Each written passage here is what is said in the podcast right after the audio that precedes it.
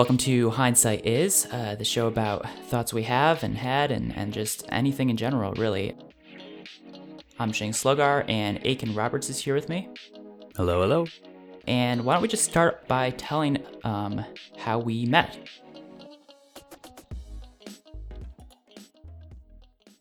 I was browsing a website called Stack Overflow, which is a question and answer website for programmers to ask tech questions and how do I's and everything. And you had asked a question that I thought was pretty interesting and I actually didn't know the answer from. And I like to challenge myself every now and then with those. And I researched it, I figured out what the answer was, and I replied to you. You said, Hey, great, thank you, that helped me out. Uh, and I believe you found me on Twitter not long after that, gave me a follow, and said thanks again. And I'm not sure what happened in between, but I know not too long after that, there was a programming conference called Laracon that you had gone to. All right, folks, up next, give it up for Taylor Otwell. And also a mutual friend of ours, Joel, went to, and he sent me a photo saying, Hey, look who I found. And it was a photo of him with you at the conference. Did you write a blog post about that answer, or did you link to a blog post with your answer? I probably did. It's I blog so infrequently you'd think I'd know exactly what's up there, but uh, yeah, I believe I did. I remember coming across that article and being very impressed that you had either taken the time to write that based off the answer or had taken the answer and put put that into a blog post. And I'm trying to think now what that what the question I had. It was something very specific. So somehow came up again in conversation with um, Joel Clermont and he goes, "Hey, I know that guy," and and um, and since then it's just been actually we haven't really talked that much. It's just been um, Twitter conversation here and there, which my mind was kind of going back like before we got on this call and before we decided to record um, an episode. My mind kind of went back to like connections I've made on Twitter because Twitter is very different for me in like the social media space. I finally deleted Instagram last month for like the 10th time in my life. um, somehow I've managed to get back my like proper username every single time. Like some and, and not because like other people have my name, but because you know a lot of times like you go and delete an account and then you try and create it again and they're like nope because they like soft deleted it and you can't actually get it back. Sure. Um, like Snapchat does that. So I'm like on like slogar dot underscore shang on Snapchat and I just I, I, just delete the app now. I don't don't delete my account just in case I want it back. anyway, um, so Twitter's different though. Twitter's like it's like it's like the Reddit of the internet to me, but like with identity. I don't know, and I feel like in some ways that's slowly changing. Like every social media has that one period where it's like cool and niche and like there isn't too much spam and like trolling and just garbage on there. And I think Twitter's starting to get towards that that place where it's like just too popular and it almost doesn't feel cool anymore. But for me, like Twitter has been like the one valuable tool in my both personal and like professional social life. A lot of the social medias tend to they just kind of fit into whatever's going on in your life. You know, Facebook was, I actually avoided it for a while in the start back when I was coming out of college, and it was at a time when you needed a college account in order to sign up for Facebook. And I was like, oh, I don't want to deal with this. It's not my jam or anything. Eventually joined, used it a ton to just collaborate with this big social group or this uh, circle of friends that I had that I rode motorcycles with, we'd use it to organize rides and to, you know, hey, here's where we ended up tonight. If you guys want to meet up with us, that sort of thing. Like it just it fit really really well. And then over time, it just didn't anymore.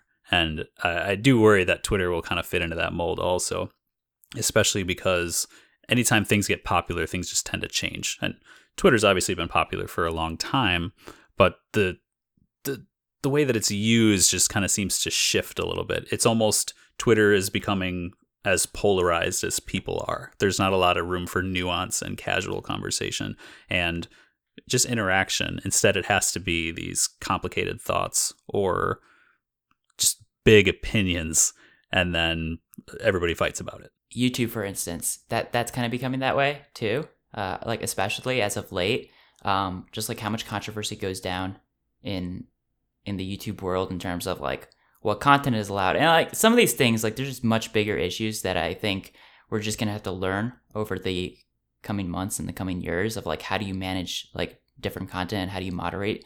Um, and I'm very very glad that I'm not in the position that some of these um, uh, executives and CEOs are in. Same. Um, but also, I think the other thing for me with social media is um, I just have a really hard time like balancing the the good and the bad.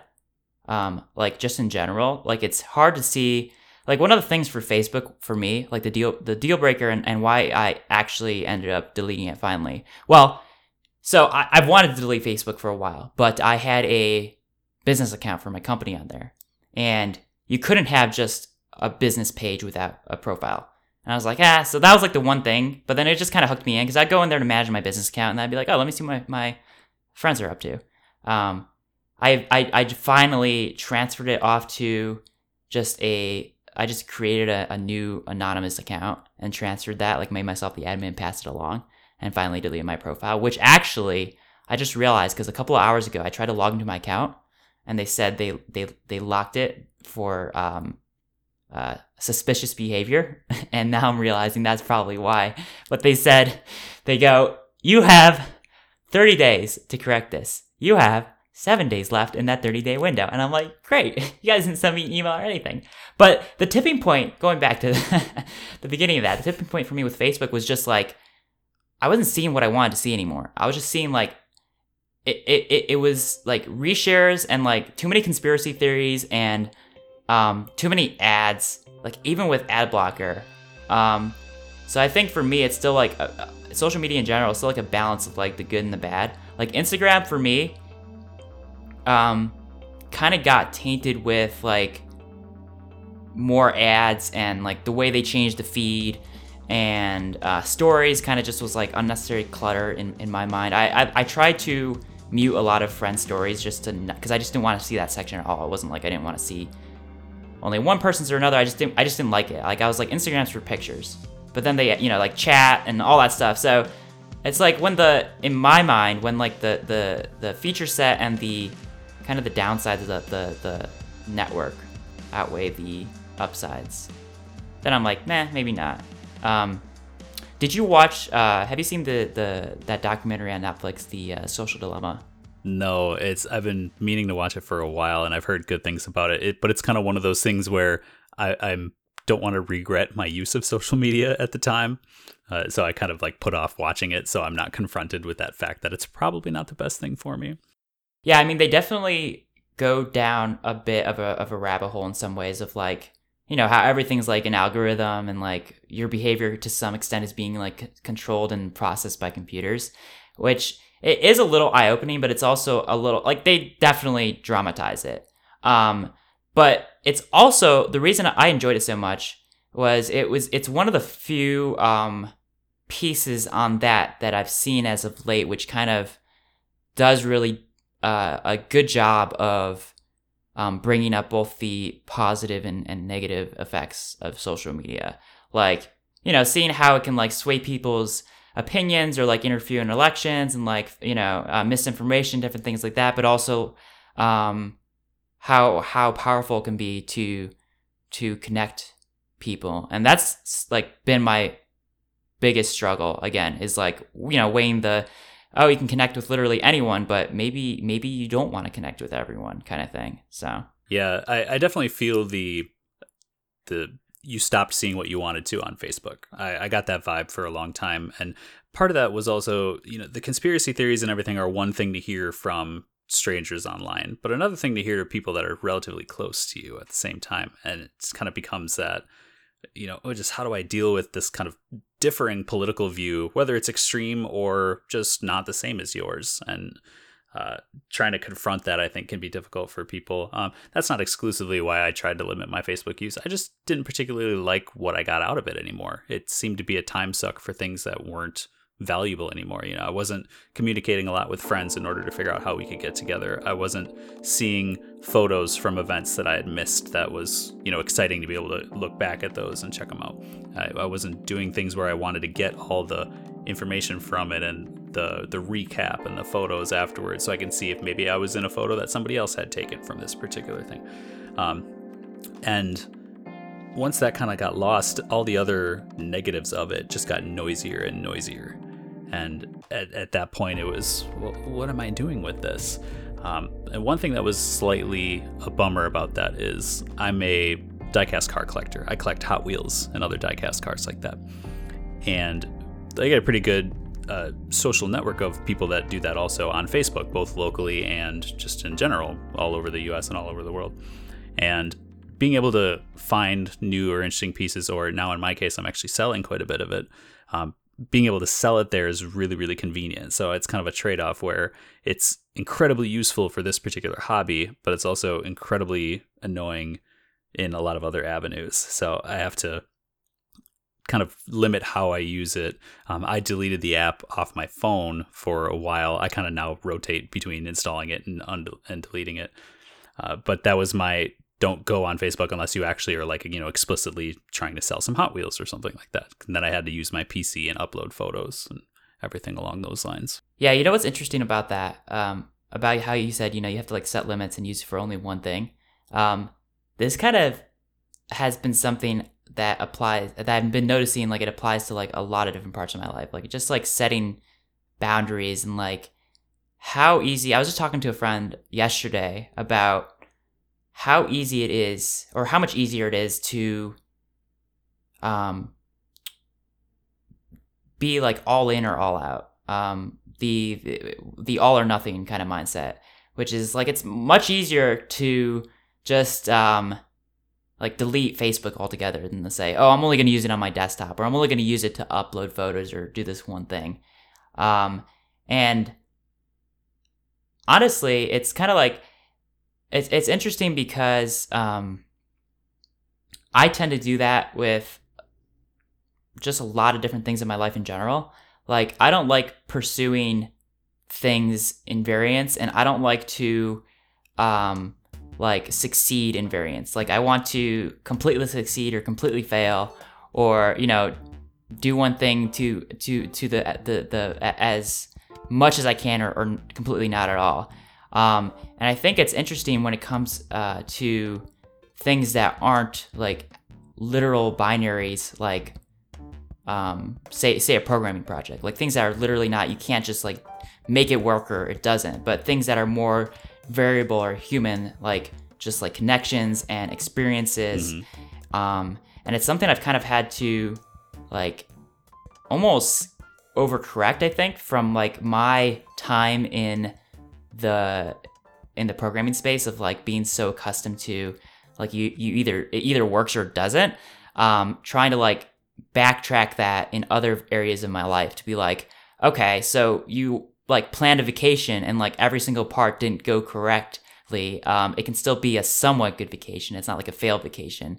Um i wonder how much of that is like just my specific experience with like um, you know, how I grew up with social media and how I grew up um, and and programming from an early age, and how much of that is like a generational thing of like, um, and that that's kind of um, the result of of essentially computers and technology and like the way it functions. That's a fantastic question. I have no idea what the answer to that would be, uh, and, and that's kind of an interesting difference also because something that might not be obvious to everybody listening right now, you and I have a you know 14 year or so age gap between the two of us. Uh, my experiences with social media are probably going to be a lot different than your social experiences with social media, even if the app and the usages are the same. But how they affected lives and uh, growing up, so to speak, um, may have had very different impacts. Uh, what those were, I'm not sure, and how much of that is generational, how much of that is just because cell phones and social media and that sort of thing is very commonplace uh, in people your age and younger. Whereas I like you know had a lot of childhood and a lot of school and everything that didn't involve that. Um, so it's been a different kind of an adaptation for me. Whereas it's kind of second nature to I think you and like your Gen Zs and uh, really late millennials and whatnot. When did you get your first smartphone? Smartphone would have been I got the Apple 3GS. So whenever that the, the, Apple iPhone 3GS, which I believe was the second or third iteration of the iPhone, uh, and whenever that was, which I I want to say is probably 2009 ish, somewhere around there, because I think Hold on, 2007. we're doing some fact checking. yeah, I think 2007 is when it came out when the iPhone debuted, uh, and then it would have been a couple years of iteration on that. 2009, right on. There you go. All right. So that would have been my first smartphone. We had cell phones. We did the the T9 texting. If you have any idea what that is, I have no idea what that is. Uh, so that was a, a kind of predictive text where because you only had the the numerals, uh, each each numeral would have you know the letters you know A B C for letter two I think it was D E F for for number two D E F for number three, um, and T nine would be like if you wanted to type a word, you could type the the numerals that would kind of spell that word. It's kind of like you're typing a phone number, but the phone would be able to guess the word based on the letters, kind of like an autocomplete. So instead of clicking, like if I wanted to type E, instead of clicking the n- number three twice, I like I would just type the word that had, uh, you know, the letter E in it. I would just hit number three for the letter E, and then whatever other numbers I needed for that word, and it would be able to make that association. Yeah, so I actually played with that. It was a, uh, it was a, it was a, a very very old flip phone. I remember this, and and it had that functionality on there. Um, it was like a, I don't know why I got it. Uh, when I was younger, I just like got a lot of gadgets that no one wanted anymore, either because they were broken or because like, um, whatever. But I was just like that person who would just, well, I would manage to take apart and break everything, but I was also just fascinated by like every single gadget in general. Um, that's kind of a moment in time. You're a maker. Uh, I, that would be a nice way to put it. More, I was, I was thinking more like a destroyer, but sure. Uh, I just remember. Hey, maker, destroyer, tinkerer, they're all the same. There you go. I just remember, um, like you get like these. Uh, I, I would get these um boards out of computers, like the whole big motherboard out of a desktop, and just like spend hours just like unsoldering components, like capacitors and resistors, and just like pulling components out. And some of it was actually it doesn't. That sounds a little kind of crazy the way I just introduced that, but um, my um older brother who actually is uh he's a programmer himself right now, but he was really into like the electrical engineering aspect of that stuff. So he would like take those things and like plug them into breadboards and like make different. We had a uh, an alarm system on our door, so like if you open the doorknob, it would like you know it would trigger off this thing. And he eventually got to the point where you could like type in a, a passcode on the door and like get in. Um, so it was that kind of thing. So we had like um, that was our um, that was our scavenger hunt of like collecting capacitors and resistors and all these components and like putting them into buckets essentially i'm pretty sure i had some brain cells damaged by like the amount of solder in enclosed spaces that i inhaled but That sounds like a lot of fun. I never got to a phase of too much uh, technical destruction at that point. Things like that were always interesting to me. I think the the closest to technical destruction that you could come with is uh, back when I first got the internet and I decided that websites were cool and I wanted to learn how to make them. Um, I didn't take anything physical apart, but I would look at website source code and I would see what it was doing and how that corresponded to whatever I was seeing in the web browser. I would use a an editor where you could just drag and drop the different components of a website, and then I would see what sort of code it was generating in the background, and then I would manipulate the code and see what changed.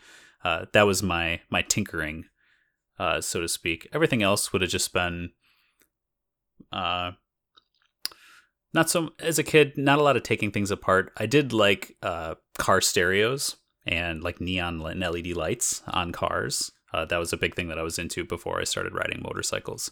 And a lot of that was tinkering. It was installing the lights on cars, installing the audio systems, finding cool ways to build things that were unique or, you know, had being able to shine the lights without being able to see the light source was a big thing uh, in when I was experimenting with that. So that was probably the biggest creation period that I had outside of writing code or you know, I draw a little bit, I write a little bit, that sort of thing. When I did first get into programming, which was a little similar, um, I um, used uh, Microsoft Publisher to export web pages, and, and that was like my first quote unquote web page. But um, actually, the like the extended version of that was um, we had a uh, HTML4 book line around the house that no one had had used, and um, that combined with um, when I when we were kids, up until um, almost late in high school, uh, we didn't have internet at home. So what I would do is I would go to the library and I'd just be like, you know, doing whatever, but also browsing websites. And if I came across a website that I really liked the way it looked, I would uh, save it and download it. So like the the HTML file and like the all the assets with it, and I would come home and just like spend hours like trying to figure out how they did a certain thing. So like Inspect Element was already pretty um, usable at that point. Like you know, Google Chrome had their their whole developer tool suite, and it was it was pretty good. But like that, um, so a lot of the like the early things because I was like using Chrome and like their tooling was like all the WebKit stuff, like WebKit box shadow. I remember that was like one of the first things I learned. What was also funny though at the time was like Internet Explorer was still like so old in terms of standards, right? So Chrome was bleeding edge, Internet Explorer was really old. And I remember learning all this like really it was like almost learning two versions of web development cuz like Internet Explorer was like the like the marquee um and GIF version of the internet in my eyes. And Chrome was like, ooh, I can use box shadows and different things like that. Like I remember, I don't know, was it Internet Explorer 8 or 7 um, that you had to use like some weird like filter syntax and CSS to even do like opacity. Um, like there was like something something filters like DirectX something shader. I don't even remember, but it was something really weird and cryptic. Do you remember that? I do, yeah. I remember that. It's like a filter x equals and then a whole bunch of gibberish that you would never be able to write by hand. You always had to copy and paste it from some documentation somewhere or a website that you saw was using the effect and you were like, oh, that looks good. I'm going to copy that and maybe change a number somewhere to dictate how uh, how opaque something was or how long the drop shadow was or something like that. Yeah, exactly. But like, so that was like the way I learned all the things. And so I learned a lot of things wrong. And I also learned jQuery, which I guess at the time wasn't really wrong, but um, uh, yeah, that was that's that that was actually really interesting. I kind of think back to that um, and always wonder like how I could recreate that now in terms of like a learning and like growth experience. Which I mean, I don't think you can do that 100%, but like some of the um, just some of the curiosity, I would love to get back some of the curiosity, and I think I still have it now. But like when I do have it, I'm like tired and like don't have like the energy to pursue it almost um, which sounds kind of dumb, but does that does that make sense? Um, it's like I'm like, how does this thing work? And I'm like, oh well, I I don't have a client that's gonna need that. Like, why would I look at that kind of thing? Absolutely. Um, I think one thing that you touched on was, you know, how do we, how can you recreate the learning experiences that you might have had back when you were learning these things? Uh, and I would argue that you recreate it not by trying to create a teaching tool, but by creating blog posts and answering questions and creating resources that people can learn from. Because when I was learning, and it sounds like the way you learned also was just self taught, it was just exploration. Let's mess with code and let's see how it changes things. Let's look up articles to learn more about whatever thing we just saw and we need, we want to learn more about. Um, there wasn't a, a, course or something that was taken. It was just a one particular piece of information that needed to be consumed, and you gathered those pieces of information from a lot of different sources whenever they came up.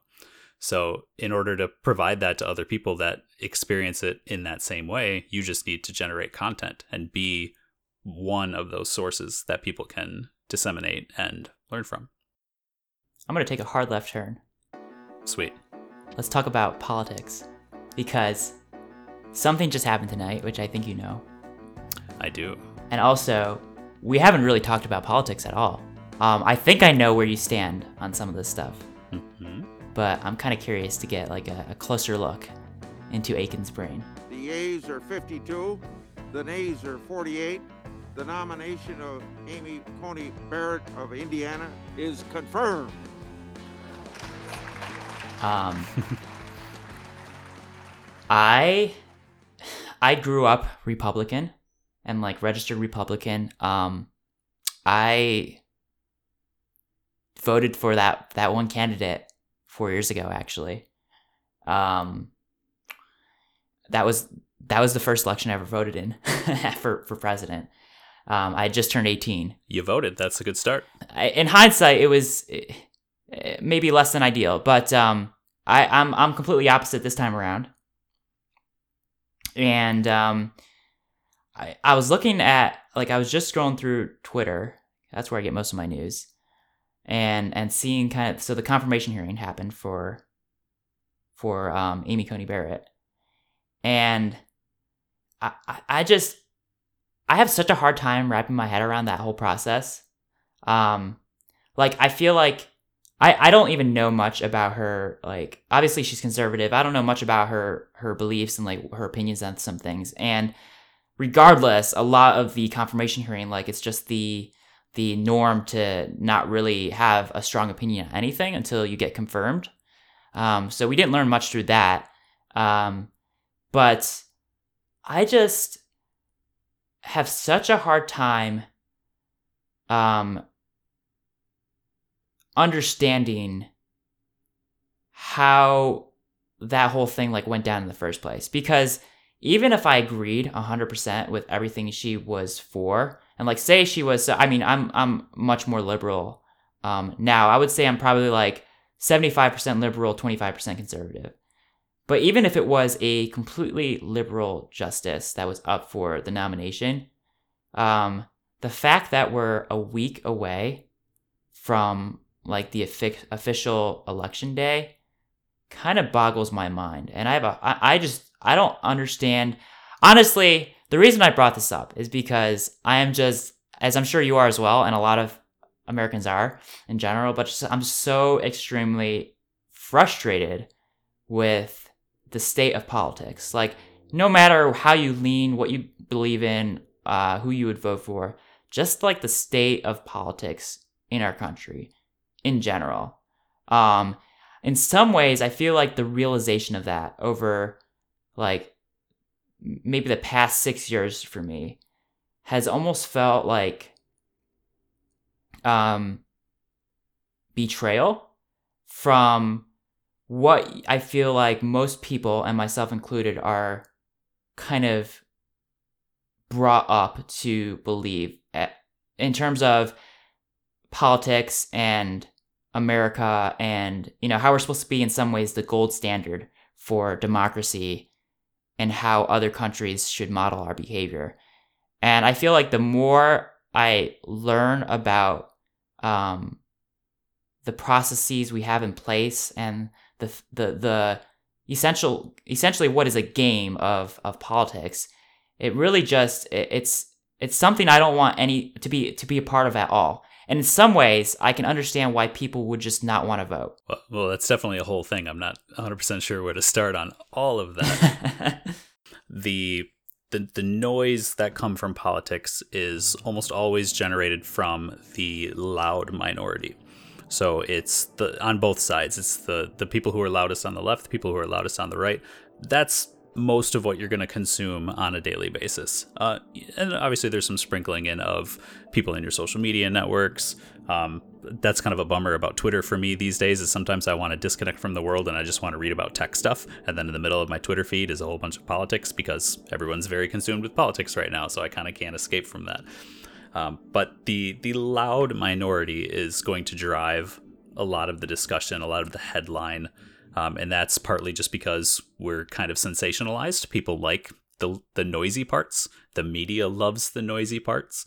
Um, both sides, again, there's the, the media just likes to be noisy. The media likes to get people to click on their headlines and watch their shows and everything, regardless of what that content is. So, unfortunately, if there's anything that's going to grab somebody's attention and bring them in, it's going to be whatever's loud and noisy. Uh, so, I would at least offer some comfort in that you know what you're viewing is the the kind of the extremes and also the how can I put this? It, especially on a national level, not a lot of it is going to be really, really directly affecting a huge portion of the the population. And I, am going to knock on wood when I say that because obviously the Supreme Court has had some pretty major decisions uh, over the course of the United States. And we would hope that they would make the correct decisions. Uh, it'd be a big shame if they decided to overturn some of the things that I think are beneficial to society. Um, hope and you know, with Amy Coney Barrett, you kind of hope that she just chooses to do what's best, and we can kind of get past a lot of this sensationalized stuff. Uh, I had the same thought about Trump at the time when he won. I said, okay, it's somebody different. Oh, maybe he'll be different enough that it'll be kind of out of whack and uh, but in a good way, like because it won't be the traditional politics and everything like that. And unfortunately, in my opinion, it kind of went the complete opposite direction. The uh, the non traditional mm-hmm. became the extreme, which brought out a lot of uh, what I would consider worse about um, the opinion of our country, um, some of the opinions of each other, just the political uh, divisiveness uh, of you know if you support republican and somebody else is on the left you know they just say why? What's wrong with you? You know? And i'm guilty of that thought process. Uh, but I think about the the noisy people are the ones that are making the most noise, and you know I know people that are Republican and support Trump, and are also people who would come to my house if I had a problem and I needed to talk to them, or would give me a ride if my car broke down on the side of the street, or would stop and give the homeless guy a sandwich. Like, I know these are good people and they're willing to help and be a neighbor and be a good, kind person. Uh, I might find it a little bit weird that they support somebody who I don't think fits that description, but I know that that person is still a good person to have in my life because of their character. They've proved that. And I think that is the quiet majority in our society. And that's something that's important to recognize and important to remember that a political uh, viewpoint doesn't mean a definition of character for somebody. It can, unfortunately, and sometimes it's really obvious. Uh, but a lot of times it's not, and a lot of times it's not what defines somebody as a person. Uh, and I think that's a good place to start. The place my mind went was back to something I said earlier about um, kind of my own struggle with uh, like binary logic, and I think it's almost interesting to see how we kind of gravitate towards these groups of Republican or Democrat or anything else, and and it's and it is so much like people will say you know if you're a republican like i do not want to have anything to do with you um, and kind of missing that whole middle spectrum. In some ways i wonder uh, i would love to talk to someone who like studies human behavior and and and uh, like i'm sure there's some kind of like inherent um draw inside of us to to go towards you know like a, a tribe or a category or something like that and to fit into these these these areas instead of like being comfortable. Like it's easier to associate with democrats or republicans. And it's easier to say um, like to filter out the noise by saying oh i'm only going to listen to you know this group or, or that group. Um, it's kind of interesting to see that that play into into politics specifically though. Oh and I, that doesn't surprise me at all because you know people want to be in a a like-minded group you know? You hang out with friends that have similar interests as you. I rode motorcycles with a lot of people. That was our common thing. We all rode motorcycles. That was a great way to feel like you were part of something. Um, you or i are in programming. When we go to conferences we feel like we're a part of something because we go to a conference with a bunch of like-minded people. Um, and that's just the same for politics. And even more especially for politics because politics are something that's more of a an ingrained thing in you. Politics are an extension of what you believe in or what you find very important. Um, and I think that's one reason why people tend to use your political definitions as defining your overall character. Um, I think that's a leap, but it can be somewhat accurate. Uh, but that that need to be a part of something, I think, drives a lot of what makes people loud with politics. Is you know they feel like they're missing out. They feel like they aren't a part of things in other parts of their lives. So they see all these other people supporting something that they also support and that's what they bring into their lives as this is how i can feel like i'm a part of something. Here are people that are like me. Um, they don't feel so alone. Um, and that's probably a big reason why this particular election cycle and this political politi- this current political ecosystem is so polarizing is because of the pandemic and because of 2020. It's driving extra isolation in our lives. And that extra isolation is not not only creating political divisiveness in itself, you know, do you wear a mask? Do you uh, lock down cities or states, or do you close businesses in order to help spread and everything like that? Unfortunately, that shouldn't be a political decision, in my opinion, but it is, and people, you know, equate the two of them together.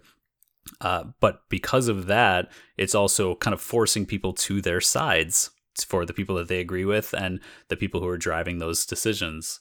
Uh, and it, it's it's human nature. I think it's human nature to want to be surrounded with people who are like you. And in this day and age, politics is a a very it's it's a binary state, kind of like you're talking about. And if you're not one, you're the other. And it's very easy to kind of just pick a side then and go, all right, cool. Here's the line. Here's what side I want to be in. If you're on the other side, I don't like you. Well, with that said, um, we're gonna wrap this up, and uh, there is still time to vote. And so I hope you do whatever you know, whatever part of the spectrum that you are on. Um, please be sure to get your uh, voice in early and make it count. And um, hopefully, we'll we'll come out on the other side of this um, all right. Absolutely. I will plug uh, iwillvote.com. Yes. That seems to be a very popular resource that I've seen. Um, doesn't matter what you are, get out there, vote, figure out what you need to do to do it. A um, lot of absentee and uh, early voting open all across the country now. So get out there, do your thing. I got my, my ballot in. Did you? I did. We got our mail ins and then we dropped them off at one of the boxes uh, a couple weeks ago now. I think we've been had it done for a while. Yeah, I think I did mine a, a week ago, and then just drove down the street. I was actually usually I mail I put it in the mail, but the the post office was like a block away from the drop off box. So I was like, ah, screw, I'll just go there and why not make it make it travel one day faster. So yeah, ours is really convenient too we're gonna figure out where to put this show. Um, we'll, we'll put some links or whatever to all the things. Um, and uh, thank you guys for joining us. Hope you enjoyed what you heard. Um, if you have any feedback, um, let us know. Thank you very much.